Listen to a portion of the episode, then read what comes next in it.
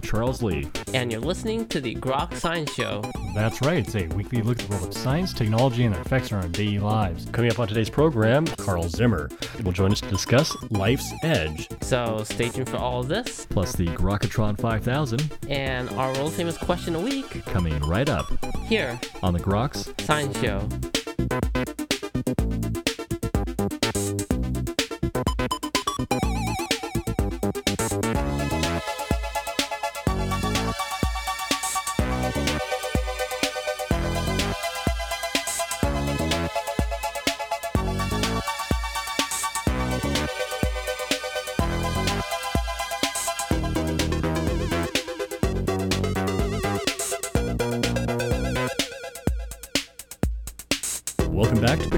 Science Show. Well, what exactly constitutes life? And joining us today to discuss this issue is Mr. Carl Zimmer. Mr. Zimmer is the acclaimed science writer who writes the Matter column for the New York Times. He's winner of numerous awards, including the American Association for the Advancement of Science's Science Journalism Award, the author of 13 books about science, including She Has Her Mother's Laugh, and penned the new book entitled Life's Edge The Search for What It Means to Be Alive. And Mr. Zimmer, thank you very much for joining us today on the Grok Science Show. Thanks for having me certainly a very fascinating book about what it means to be alive. I'm curious why you decided to put this book together. Well, it's really the most fundamental question in biology. And it's the kind of question that, you know, we ask as kids and usually don't get a very satisfying answer from our parents.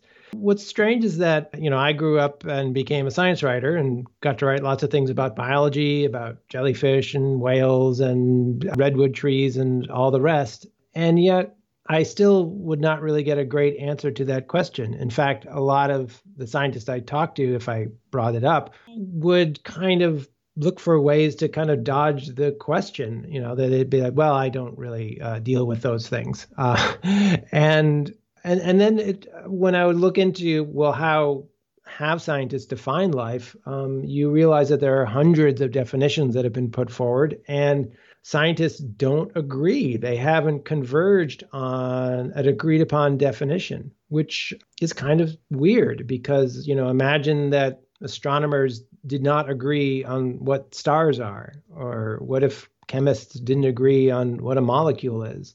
Mm-hmm. That's the sort of the fundamental mystery at the core of, of biology. And so I, I you know decided that it was time to really like delve into this. And you know first by sort of taking a, a journey to get to know life in its various forms what are like the hallmarks of life that we we all generally agree on? And then to move out to the to the fringes to those border lines that uh, mark the division between the living world and the and the non-living world. And it gets very strange out there. It's, it's a it's a it's a it's a weird realm where you encounter very strange things in, in, your first year biology class, you're usually presented with a couple features that people say this is life. It has to reproduce, maybe it has to utilize energy or something like that. But those are kind of broad in many ways. They are broad. And depending on your class, you're going to get a different list of these things that are the criteria for life.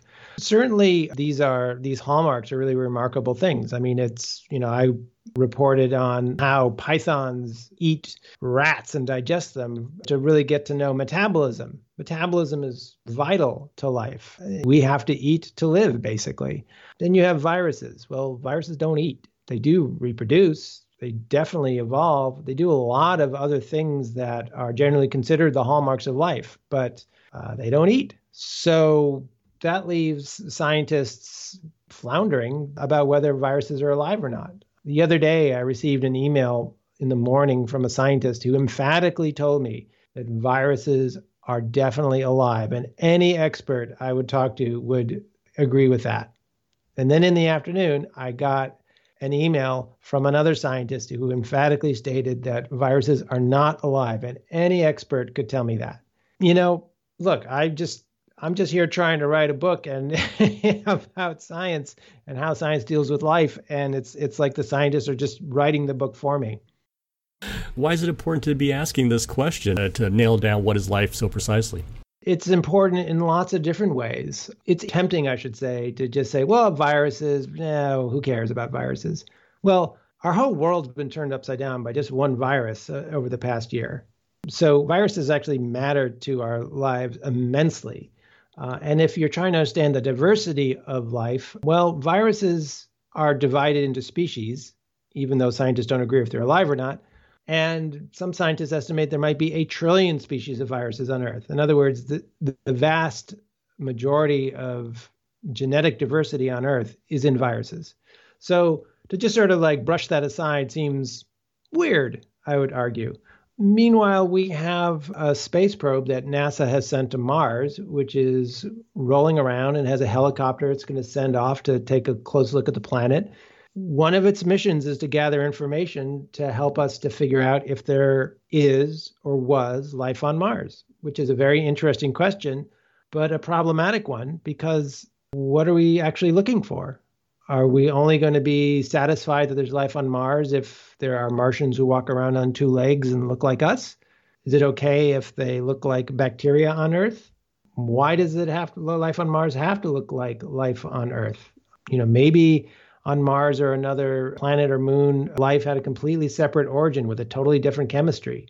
How do we know it? If we're just relying on similarities, we might miss it. But if we could somehow develop a deeper theory of life, and understand how life emerges from matter, then we'd do a better job of figuring out where life is in the universe.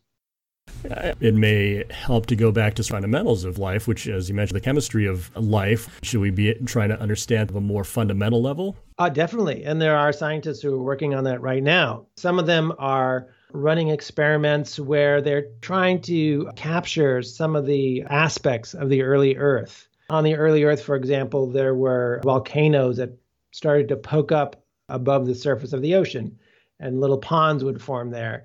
And these ponds would would dry out and then get filled up again and dry out again. And so scientists have found that in those sorts of conditions, it might be possible for certain genetic molecules to start to, to spontaneously form and might get trapped inside of little oily bubbles. You can think of them as kind of like protocells. So scientists are actually trying to build some of these protocells to see if they can, in a sense, create life from scratch. But there are other chemists who say, well, why why do we have to fixate on things like DNA and RNA and proteins? Maybe we need to just combine lots of other kinds of chemicals together and see what happens. And so there actually are robots now that have been programmed to just start doing just 24 hours a day doing chemical reactions and observing from them and tweaking the recipes, looking maybe for some recipe to produce droplets, for example, that might have lifelike behaviors and see what happens from there. Uh, are we surprised looking at this that there wasn't a clear definition really that you could nail down regarding life? It is remarkable that we, we have this explosion of definitions, you know, hundreds of them literally. And what was particularly surprising was that, you know, I think of myself as a science writer and, you know, you stick to the science. And yet, really, like I found that, that some of the most interesting thoughts that people had were coming from philosophers. Philosophers who who stop and say, like, well, what's the what's the foundation of the ideas that we're talking about? What do we mean by the words that we choose? What are we doing here? A philosopher will say, well, why are we trying to define life? In fact, there is one philosopher named Carol Cleland who has said that trying to find a definition for life is is pointless. It's even harmful to the progress of science. We should really be trying to, to develop a theory of life. It would be like asking an alchemist to define water. You know, the an alchemist wouldn't even know about hydrogen atoms and about you know water molecules are made of two hydrogens and one oxygen. Like all of that conceptual material it just was lying off in the future. And so alchemists did try to define water but they would just define it by the properties it had. Well water is liquid and transparent and it freezes and it boils and it didn't really tell you much about what matters about water and for that, you really needed a, a, real theory of chemistry, which which emerged after generations of scientific experiments. So in a way, you know, we might actually be where the alchemists were. We're we're waiting for that new insight to come. Do you get a sense that we're on the cusp of that?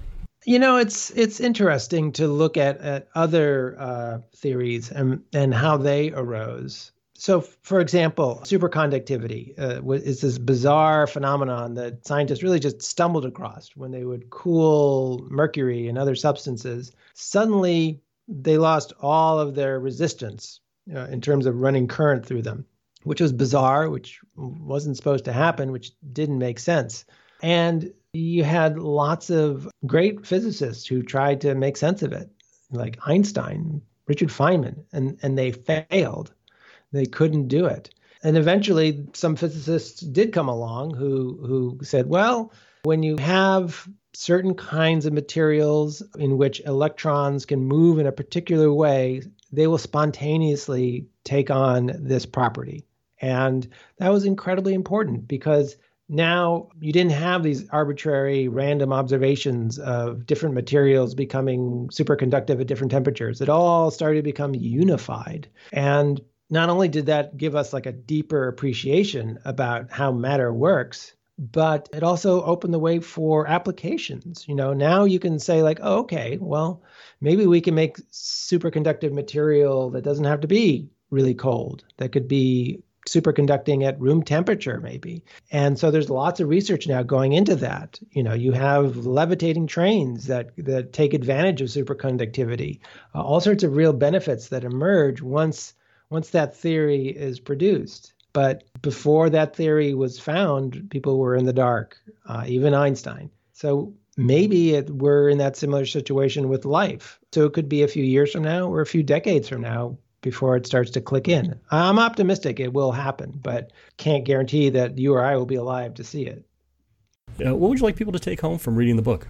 Would hope that people would look around at things that they've taken for granted. You know, the, the trees that grow in their yard, you know, the animals that they see running around, they're, they're people's own bodies. And just recognize that there's something deeply mysterious about life. We share this thing called life in common, and yet it's it's actually still remains a fundamental mystery of the universe itself. And there are strange things to discover when you start to move out from life as you know it to this borderland where where the living world meets the non-living. We are just talking with Mr. Carl Zimmer. He's the author of Life's Edge: The Search for What It Means to Be Alive. Mr. Zimmer, thank you very much for joining us again on the Grok Science Show. It's been a pleasure. And that's all for this week's edition of the Grok Science Show. Make sure you tune in next week for more from the world of science and technology. If you'd like to contact us here, you can email us at science at groks.net. For Grok Science, I'm Frank Ling. And I'm Charles Lee. Make sure you also see us on the web at www.groks.net. Have a great afternoon and keep on grokking.